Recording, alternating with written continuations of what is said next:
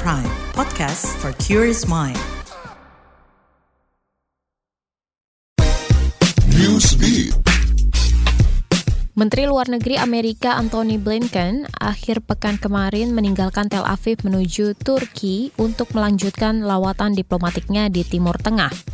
VOA melaporkan sebelum berangkat, Blinken melangsungkan pertemuan dengan Presiden Palestina Mahmud Abbas di wilayah pendudukan tepi barat.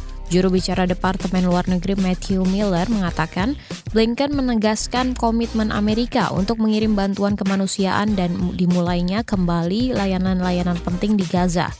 Blinken juga menegaskan warga Palestina tidak boleh dipindahkan secara paksa. Meski begitu, Al Jazeera melaporkan bahwa Blinken menolak permintaan negara-negara Arab untuk mendukung gencatan senjata di Gaza dengan alasan Hamas masih bisa menyerang Israel. Sistem peringatan dini terjadinya gempa dan tsunami yang dimiliki Indonesia lebih lambat 2 menit bila dibandingkan dengan Jepang.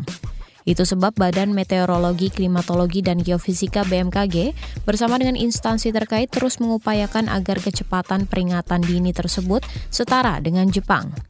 Kepala BMKG Dwi Korita Karnawati menjelaskan, Indonesia saat ini sedang membangun sistem processing merah putih dengan target dalam waktu 5 hingga 10 tahun. Meski begitu, ia mengingatkan untuk menyelamatkan masyarakat dari gempa dan tsunami tidak cukup mengandalkan teknologi saja. Menurutnya, kearifan lokal justru menjadi penyelamat masyarakat dari gempa dan tsunami. Penerbit Kamus Collins Dictionary menetapkan AI, singkatan kecerdasan buatan, sebagai Word of the Year atau kata tahun ini.